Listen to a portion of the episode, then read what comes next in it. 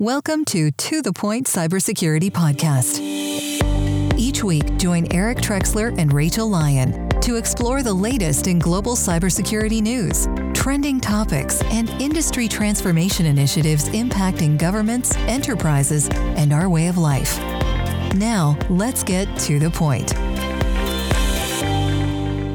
Hello, everyone. Welcome to this week's episode of To the Point podcast. I'm Rachel Lyon, here with my co host, Eric Trexler. Eric, how are you Good today? Good afternoon, Rachel. I'm well. I'm a little sad, but I'm well. How about yourself? Uh, the same. I, I would like to say that I'm I'm in the same camp uh, as you today. So, uh, But, we'll you're going to, later. Tahiti. you're going to the South Pacific at the end of the week, so you should have reason to be a little bit happier. Yes, I will be happier once we get to Thursday for sure. But you know how it is trying to go out of town for a couple weeks. It's a lot to do to get ready for work. Yeah, Handoffs, just go. you know. Yeah. just, Just quiet quit go. and go. Yeah. Okay, but before you leave, we have a critically important topic, which I will admit oh, I'm so excited. I do not, I've not put enough cycles into it. I don't understand it well enough. And I think it has very large and overreaching societal concerns Yes. that we need to talk about. yes. And we have an amazing guest today. You want to do the intro? I do. Please welcome to the podcast Eva Galperin. She is Director of Cybersecurity for the Electronic Frontier Foundation. Eva, thank you so much for joining us. Thank you for having me. So I don't even know where to start. I mean, you've I, doing our research, and I just seen all the the incredible work that you've been doing for so many years, and your TED Talk, and you co-founded Coalition Against Stalkerware. I mean, how did you even get on this path?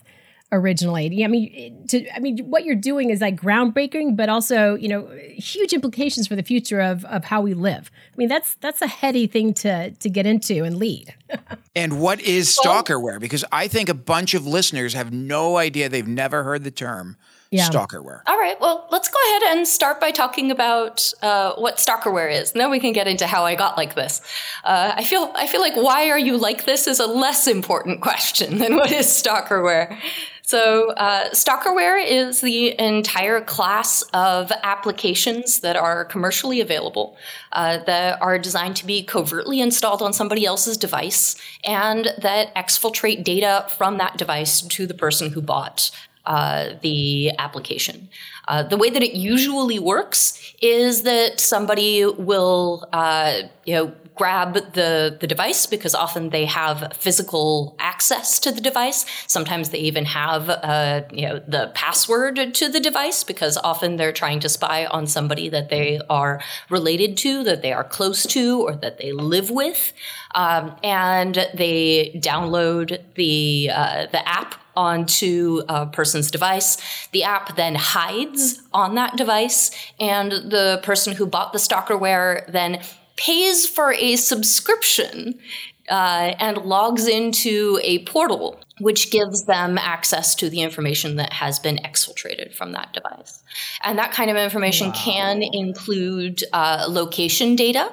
Uh, if it's like a phone or a tablet, uh, it can include keystrokes. It can collect passwords, uh, record phone calls, uh, get you photos, all of the information from uh, somebody's social media accounts.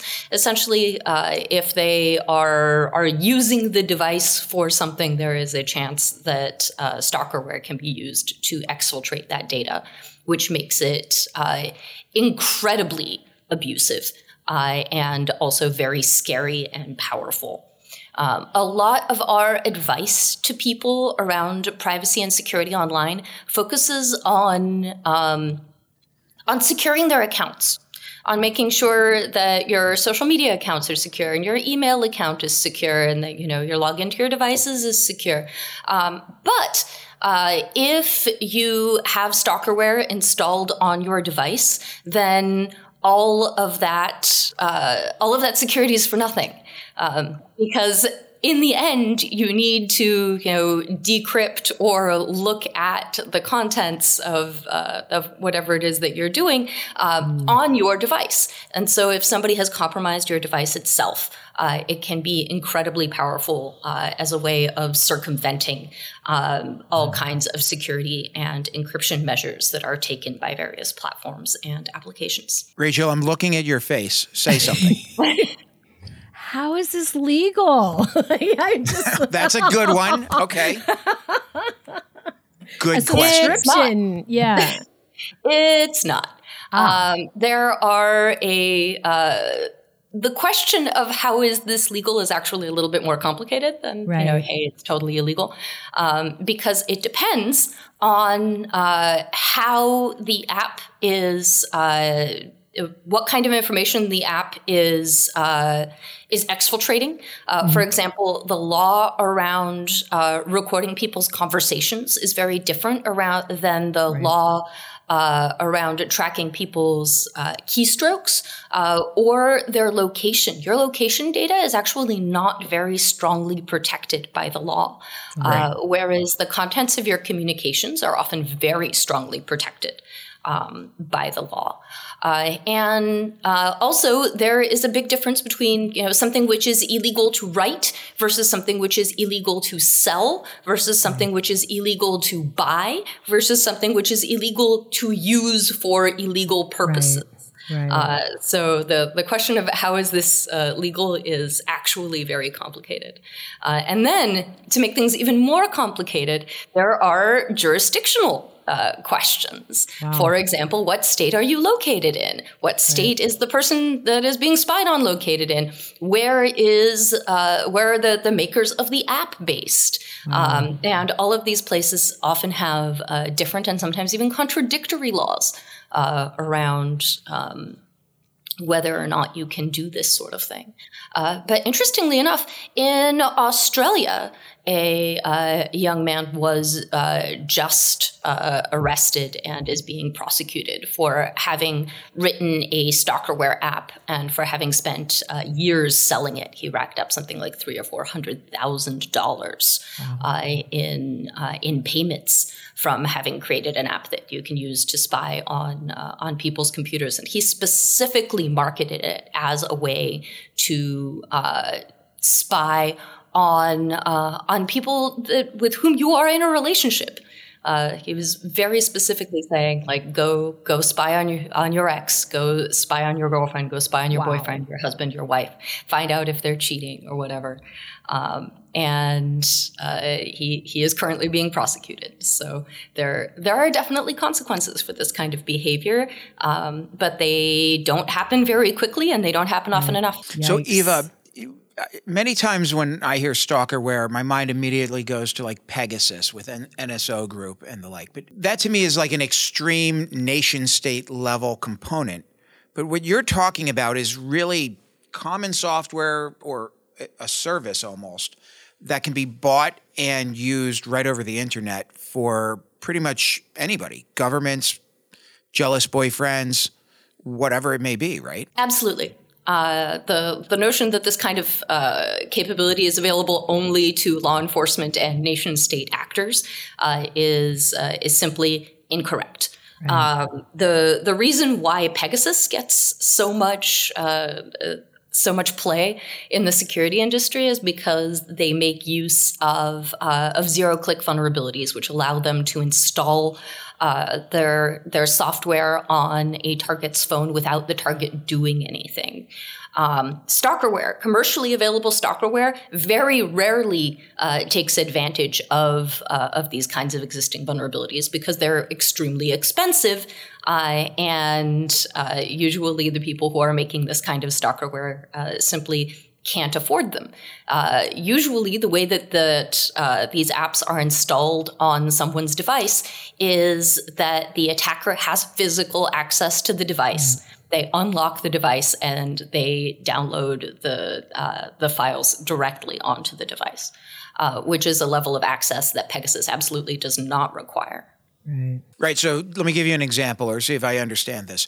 Rachel and I are in a relationship. She has access to my phone. She downloads something to my phone so that she can track my communications, my my banking, my anything really that happens through my phone, my laptop or any electronic device I have without me knowing about it. And then obviously she can do what she does with that information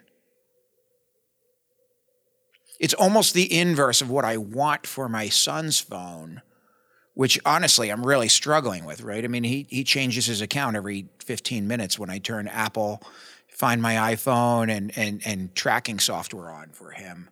I mean, there are some really significant consequences to this. Do you have any examples of, of where people have been harmed or or you know it's it's impacted people's lives? Yes, uh, it's actually there. There are many cases in which uh, stalking via uh, via these apps, which is why we call them stalkerware, uh, is a sort of prelude to uh, to other forms of abuse, including physical abuse, up to and including murder. So uh, that's that's how that happens. Wow, that's that's so scary, and it's I I don't feel like people are really talking about this at all. Eva. I mean, it's I agreed a, at all, and it's you know it, we we already know that there are challenges with you know kind of from domestic abuse things like that, and you know trying to get a, away from that. But this just adds a whole other layer of complexity, um, you know, and trying to get away from people who are you know trying to to do you harm or other. Uh, why why aren't more people talking about this? I mean, it's it's crazy. Well, people do talk about this. They just do they look at it rather differently. Okay. Uh, the first is that uh, often this kind of software is sold as a way of monitoring your your kids. Sure. Uh, you know, monitor your your unruly teenager, keep them from sneaking out of the house at night. Um, right. Now, having said that, there are entire classes of software that exist that will tell you, you know, right. when you know, will will send you the messages that your your kid is sending, or will report the location of uh, of your child's phone at all times. Um, the difference between this sort of kidware and stalkerware is that stalkerware is designed to spot uh, is designed mm. to to hide on your phone. Uh, it's designed to leave people with the impression that they are not being spied on. It's designed to lie to them. Um, kidware, on the other hand, is uh, much more straightforward. The sort of you know family tracking. You know that you have Life 360 installed on your phone. You know what it does. You know when it does it. It sends you regular reminders that Life 360 is there, uh, and that is different. Uh, in some ways, it can also enable abuse, and it can also not be great. Um, but it is not de facto abusive. And right, if right. you are if you are spying on your partner without you know specifically uh, in this way designed to make them think that they are not being spied on, that is in and of itself abusive.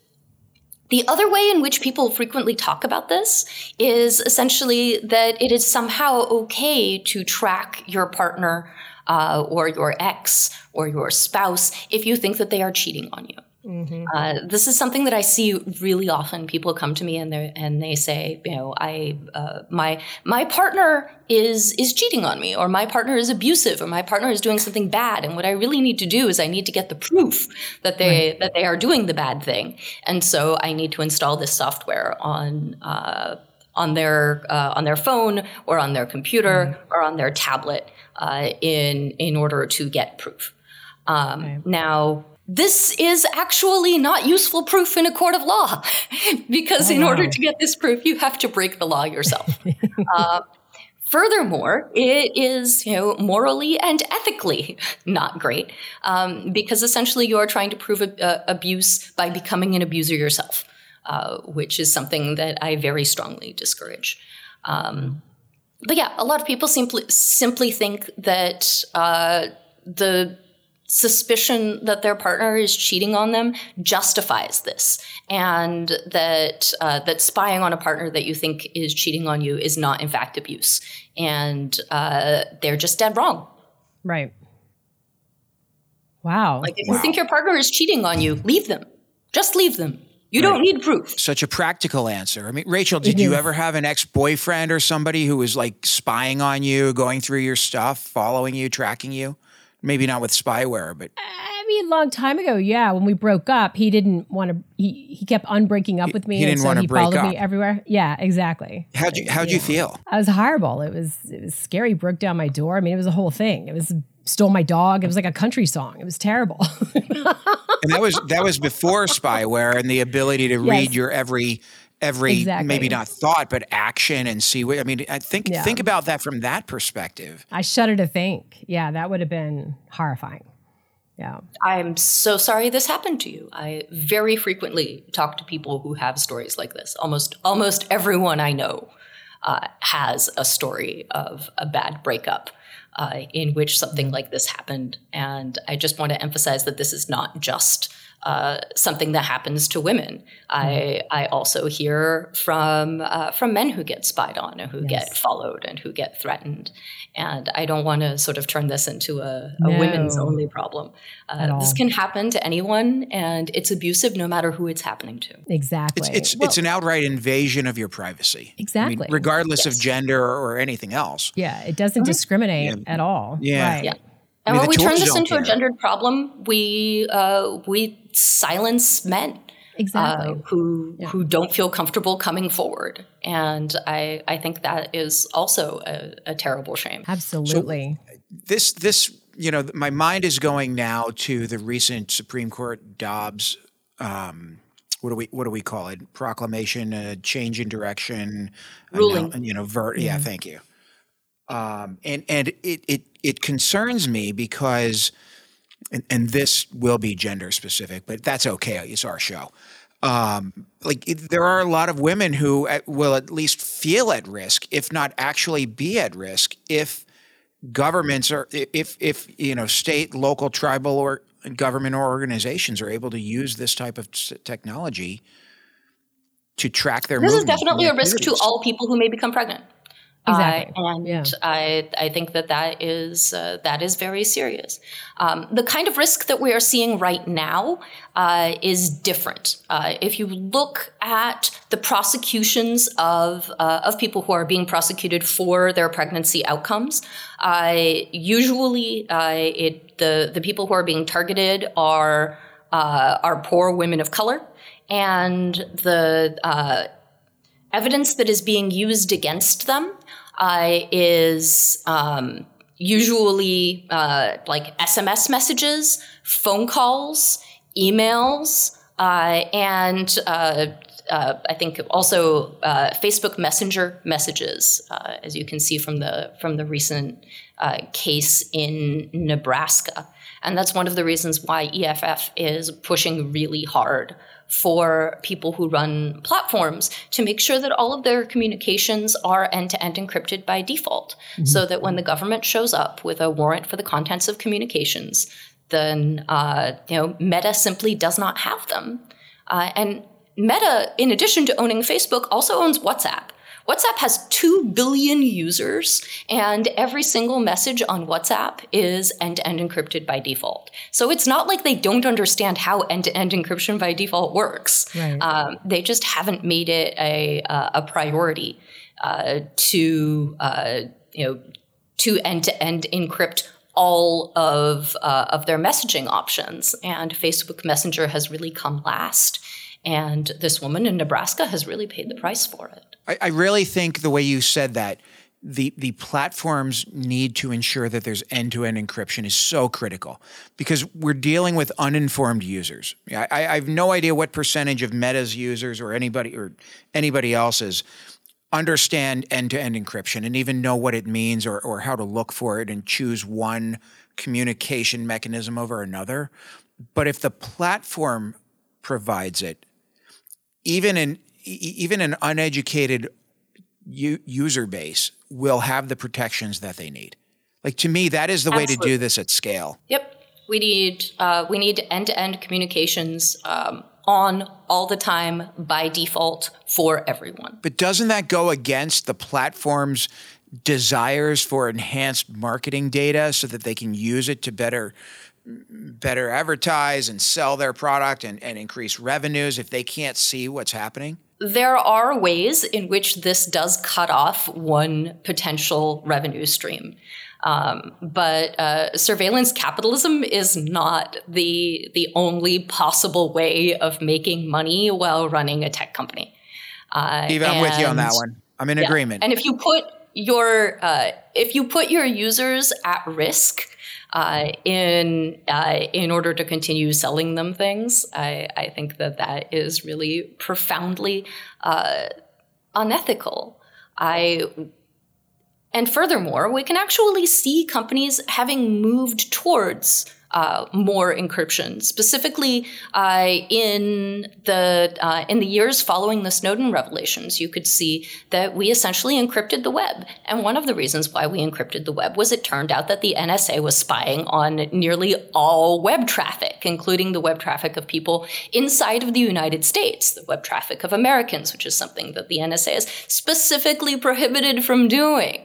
Uh, and the companies responded to this by essentially saying, no, this is, uh, this is our data. These are our users, and we're not going to sell them out to the NSA. Um, so there's precedent.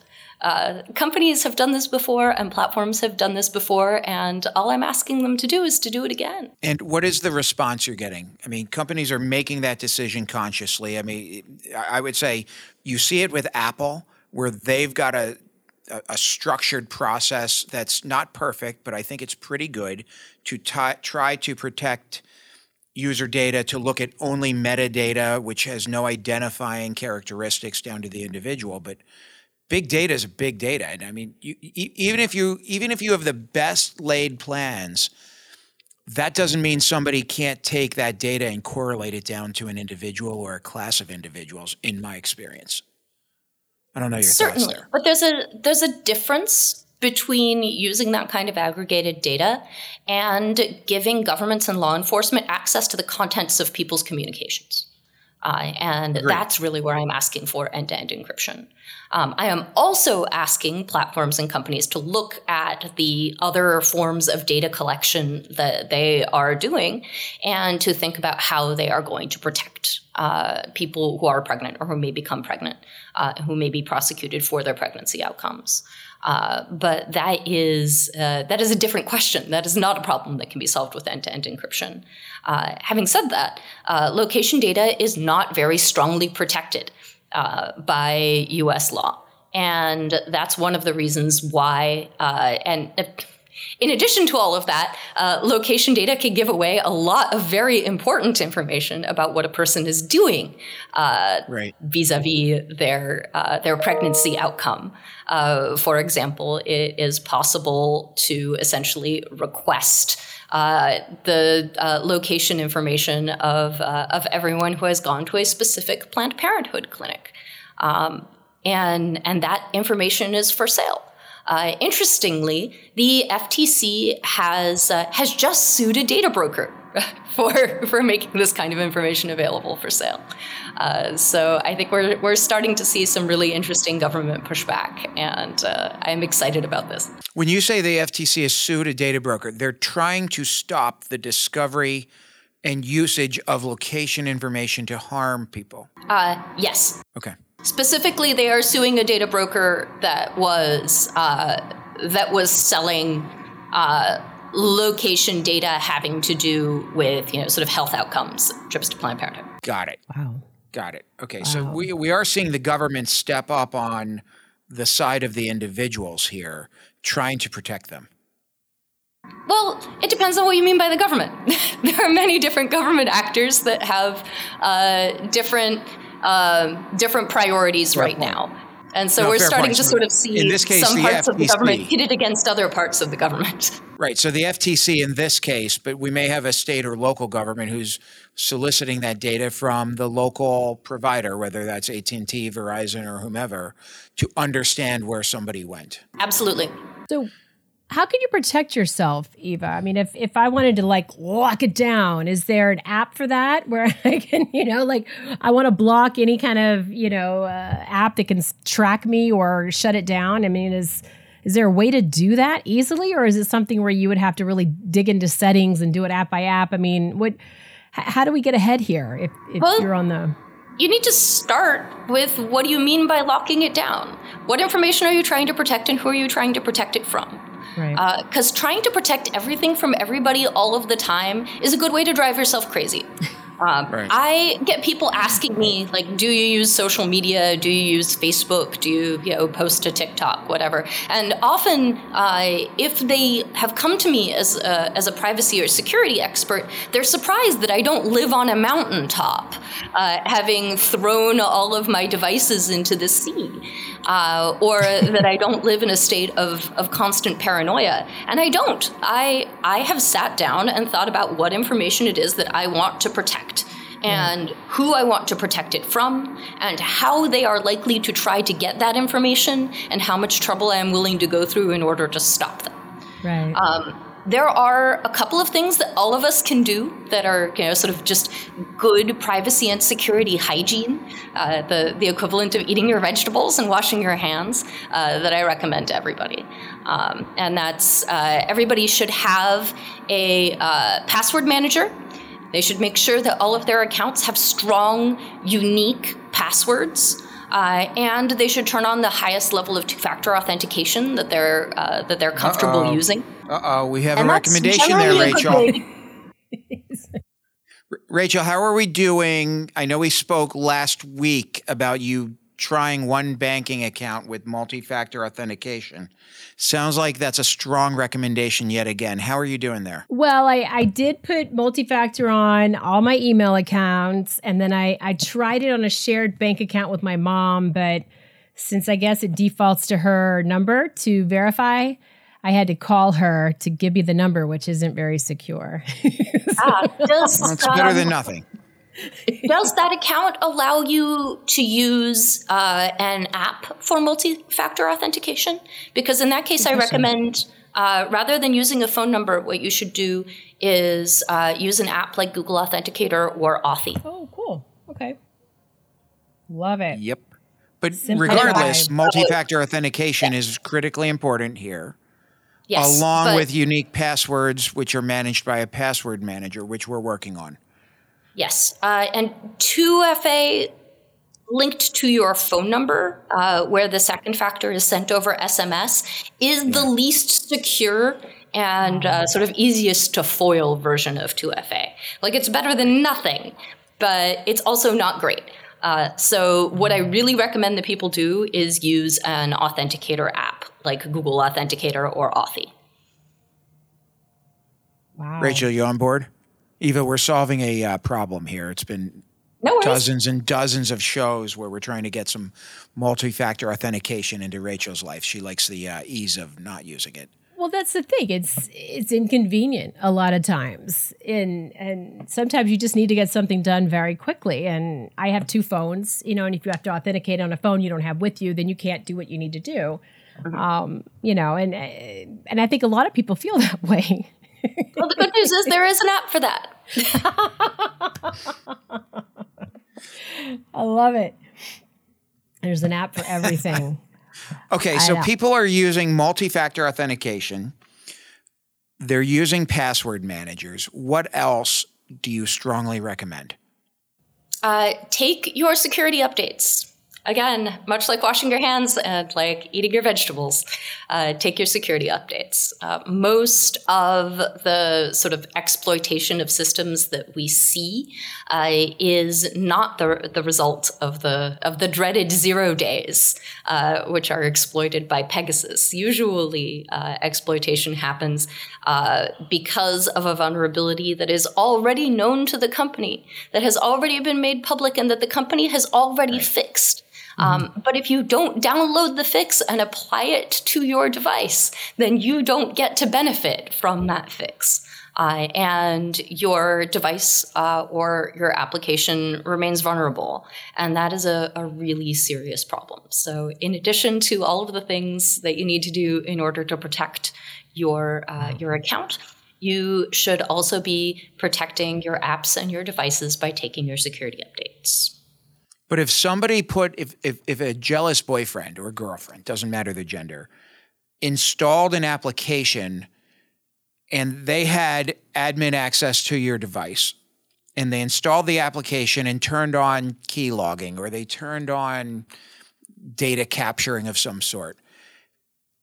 Patching and updating will help you in cases where a known vulnerability that that application is exploiting is patched. But you still have the problem where if somebody gave that device that that application the ability to record location data and share it or the ability to capture data through the application even if fully patched you may be you may have a problem yes uh, i dealing with stalkerware is different uh, okay. that is okay. that is a different sort of uh, of attack um, and the way that you deal with stalkerware is if you are concerned about your, your desktop machine or you're concerned about your Android device, what you should do is you should download uh, an antivirus program uh, and it, you should run it. And uh, because of my work with the security industry and with antivirus companies, uh, it should detect most stalkerware, tell you that it's there, and give you the option of removing it. You may not oh, necessarily oh, want to remove okay. it. You may not necessarily want to remove the stalkerware because letting your stalker know that you are onto them uh, might lead to some forms of escalation, but at least that is a choice that you have, right. which I think is very important.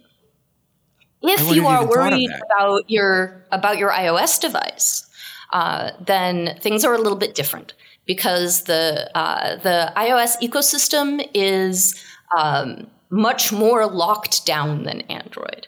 Uh, now, as uh, as a hacker and a security professional, like I like a more open environment because it allows me to do lots of neat stuff. But with great power comes great responsibility, mm. and Apple has chosen to sort of take the the reverse approach, which is we lock everything down and we keep apps from being able to do things. And that includes uh, being able to run, you know, sort of effective antivirus. Um, and it also limits what you can you know what you can install on a uh, on a phone. You need to be able to get your app into the app store. Uh, and certainly stalkerware is uh, is against the terms of service of the app store. That doesn't mean that this stuff doesn't occasionally uh, sneak in. And right. Uh, sometimes when it does i i find it and i have to go call apple. And and we have a chat.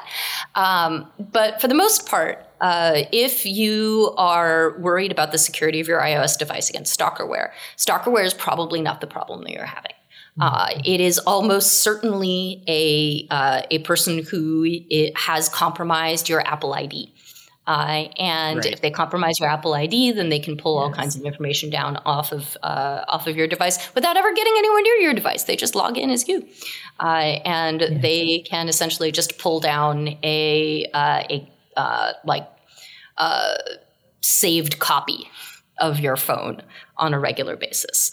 Um, Apple has a guide for uh, for how to shut down most of the uh, the most common uh, ways in which this works, uh, and it is called uh, the Personal Safety User Guide. You can find it over at Apple Support. But really, the first thing that comes to mind as you're saying that is change your Apple ID password. If you think somebody is spying on you, start there. Um, on your iOS device. Yeah. You should you should change your password. You should also have 2FA en- enabled on uh, on your Apple device, uh, and also you should go look through the personal safety guide, and you should you know, walk through their uh, their checklist for uh, the ways in which these uh, these kinds of devices are most commonly compromised. Okay, so if if somebody feels that that they're being spied on in their relationship or really whatever where would you recommend they go? I mean, stopstalkerware.org is a good first stop, but like, how do they educate themselves? How do they figure out how to get help? Well, uh, Stop Stalkerware is a good place to start. We have an entire page of resources, uh, including uh, organizations such as the National uh, Network to End uh, Domestic Violence and uh, Operation Safe Escape, which provide really excellent support. Um, Additionally, you can go to ssd.eff.org, which is surveillance self defense, over at the Electronic uh, Frontier Foundation's website, um, where we have all of our privacy and security advice. Uh, which is not specifically about stalking, but you know more broadly uh, about you know the privacy and security of your digital devices. And it has a bunch of different walkthroughs, as well as a bunch of articles about sort of how to think about security. Um, but what I recommend for people who are concerned about their uh, about their safety, uh, who have a you know current or former partner or stalker or somebody with physical access to their device, uh, I recommend a couple of different things to them. The first okay. is that they uh, they should take all of the advice that I have already given about uh, you know password and account security. That they should change their passwords and that they you know should you know download AV for all for like Windows and Android devices, and they should walk through the um, uh, they should they should walk through the personal safety user guide for Apple devices. So those are a bunch of things. Uh, the other thing that I would uh, caution people to look for uh, is uh, if you are still parenting children with your abuser. If you have children who are going back and forth, and those children have uh, have digital devices, uh, those are very commonly used as a vector of spying. Great point. Didn't even think about that. Oh yeah, and physical trackers. So things like tiles and AirTags. Right. I've been reading yeah, so a lot AirTags. about those. Yeah. Yeah. Right. Tile, AirTags. I mean, they're they're basically the same thing. I mean, you may argue mm-hmm. one company's security is better than the other. Uh, I'm assuming you're not a fan. Uh, not really into them, no. Yeah. So the benefit doesn't outweigh the the risk. It's it's not up to me. no, no one has called me up and said, "Hey, should we just stop manufacturing physical trackers?" Um, and uh, yeah, so pe- yes, physical trackers who... are very commonly used as uh, for uh, for stalking and as tools of abuse. And I have been working with the industry to create some best practices uh, that will allow people to see whether or not those trackers are uh, are following them. Uh, mm-hmm. Ideally, um, by default on all phones, so that people don't have to, you know, download the specific app for every type of tracker and run a physical scan uh, for every kind of tracker using every kind of app uh, every time they think that they might be being followed, which is the kind of situation that we are in now, which is kind of a hellscape. Right. So if if you if you're in a relationship where you think you're being tracked, be aware that AirTags, tile devices, and and whatever else may be out there is a good way that a stalker could use to track your movements. Yes.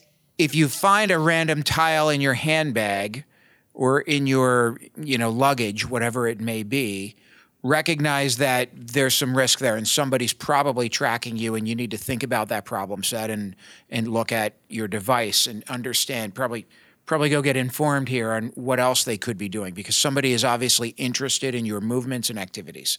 Fair? The most common sort of tracking that we see is uh, is tracking someone's car. Uh, we often find these devices hidden uh, hidden under the bumper uh, or sometimes even inside of the car, like between mm-hmm. the cushions in the back seat.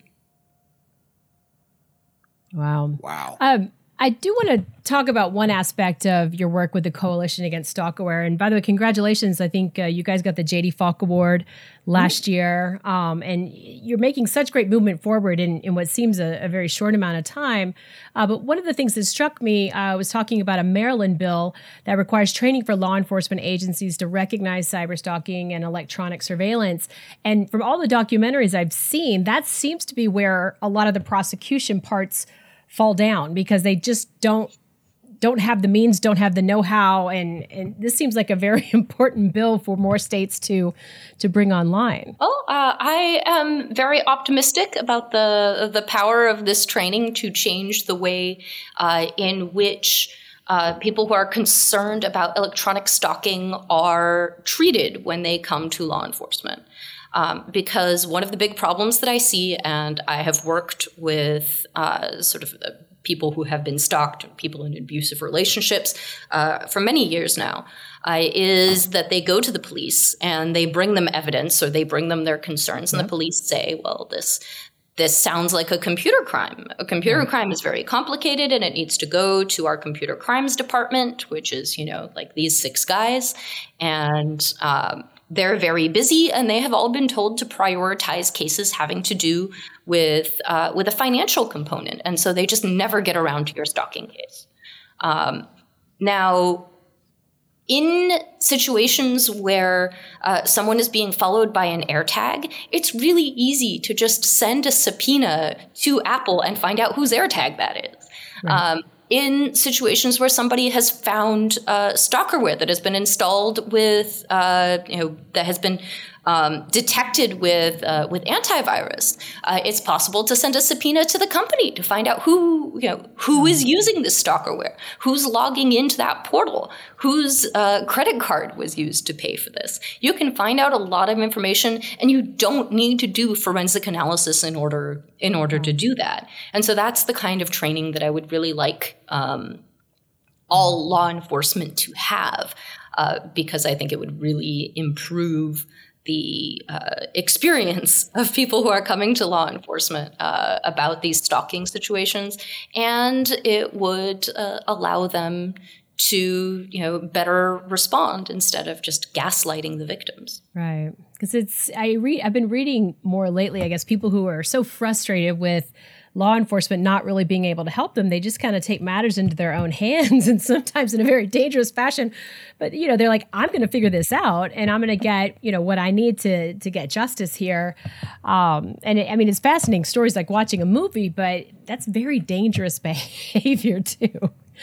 Uh, but if, if you don't have a recourse, what do you do? Well, uh, it depends on who you yeah. are and yeah. who you're being, who are you being spied on, and what kind of resources you have. So Absolutely. this is this is a thing that really varies from person to person. Absolutely, it's it's a uh, very complex. I, I try to really. Uh, not encourage people to do things that are going to be physically dangerous to them, uh, as well as uh, acknowledge that people have uh, very different uh, situations and also very different appetites for risk. Uh, mm-hmm. I am never going to blame a person who is being stalked or abused for not taking action against their abuser, um, because that that is up to them, and uh, it's it's not my job to shame people. It's my job to help them do the thing that they want to do. Absolutely. Absolutely. Right. So, so, for some, it becomes a sense of power too to try to take the power back, and you know, people got to do what they got to do. Sorry, Eric. Go ahead. No, I'm I'm last question for me is do you see even do you see this problem getting better or worse in the future? I mean awareness is increasing but so is technical capability technical knowledge of stalkers right? You started the show with there's a serv- there's services out there for employing this capability.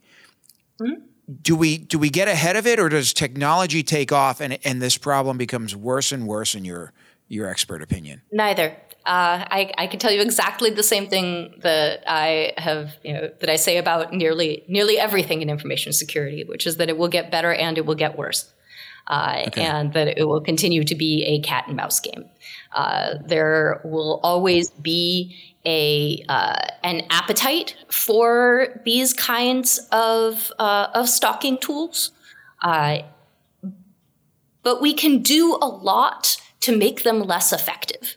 We can do a lot to make them harder to install. We can do a lot to make them easier to detect.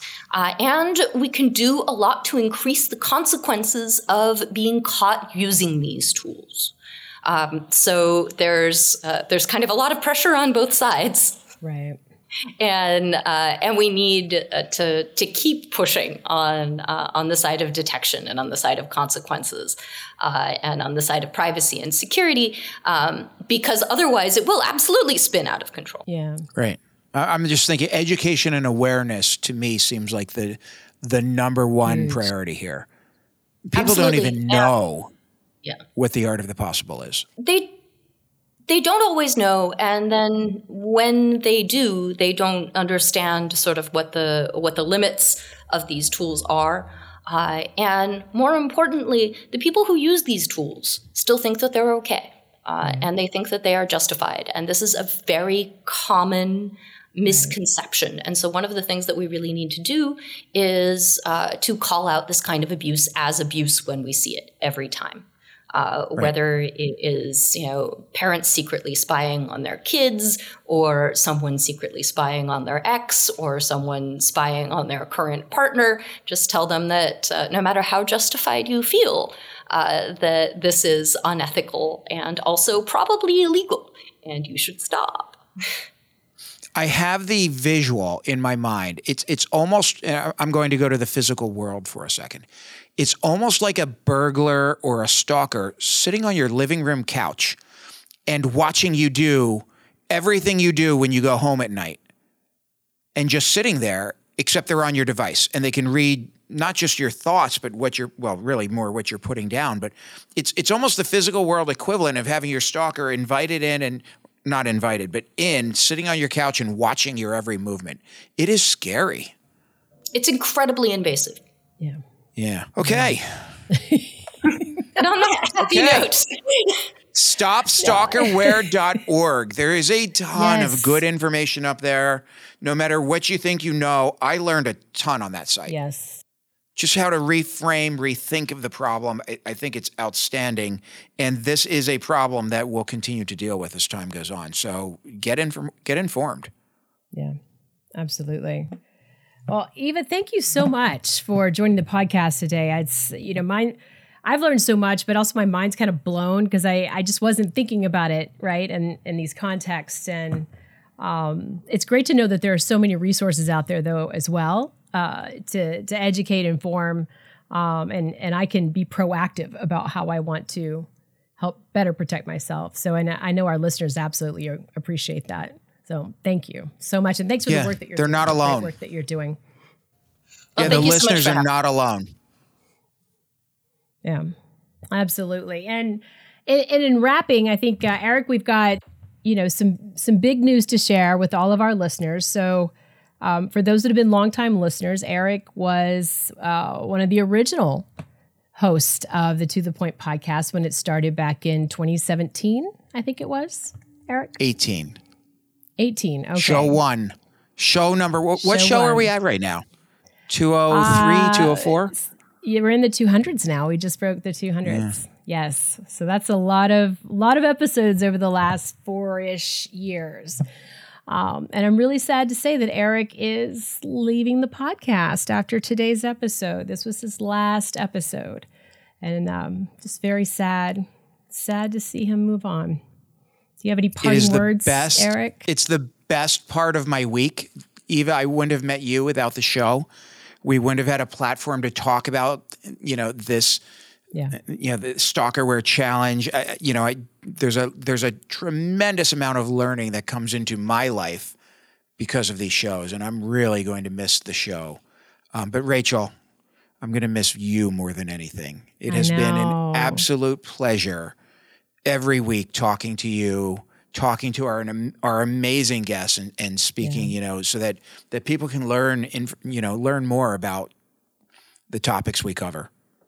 Absolutely. Um, wow. So I don't. I'm not going to cry. I'm not going to cry. We're going to miss you, Eric, but I do hope that uh, you will come back as a guest in the not so distant future because we'd love to keep up with what you're doing and, and what you're working on. And so I hope you're never a stranger uh, to the podcast when we reach out. How could I ever turn you down? How could I ever um, turn that laugh down? Anyway, Aww. thank you to all of our listeners, though. It's been a great four years, and and you're amazing. Even though we don't really get to interact directly with you, it's it's very unidirectional, but it's it's so enjoyable each week. It really is. All right. So to all of our listeners, thanks again for joining us this week, and until next time, be safe. Thanks for joining us on the To the Point Cybersecurity Podcast, brought to you by Forcepoint. For more information and show notes from today's episode, please visit www.forcepoint.com slash govpodcast. And don't forget to subscribe and leave a review on Apple Podcasts or Google Podcasts.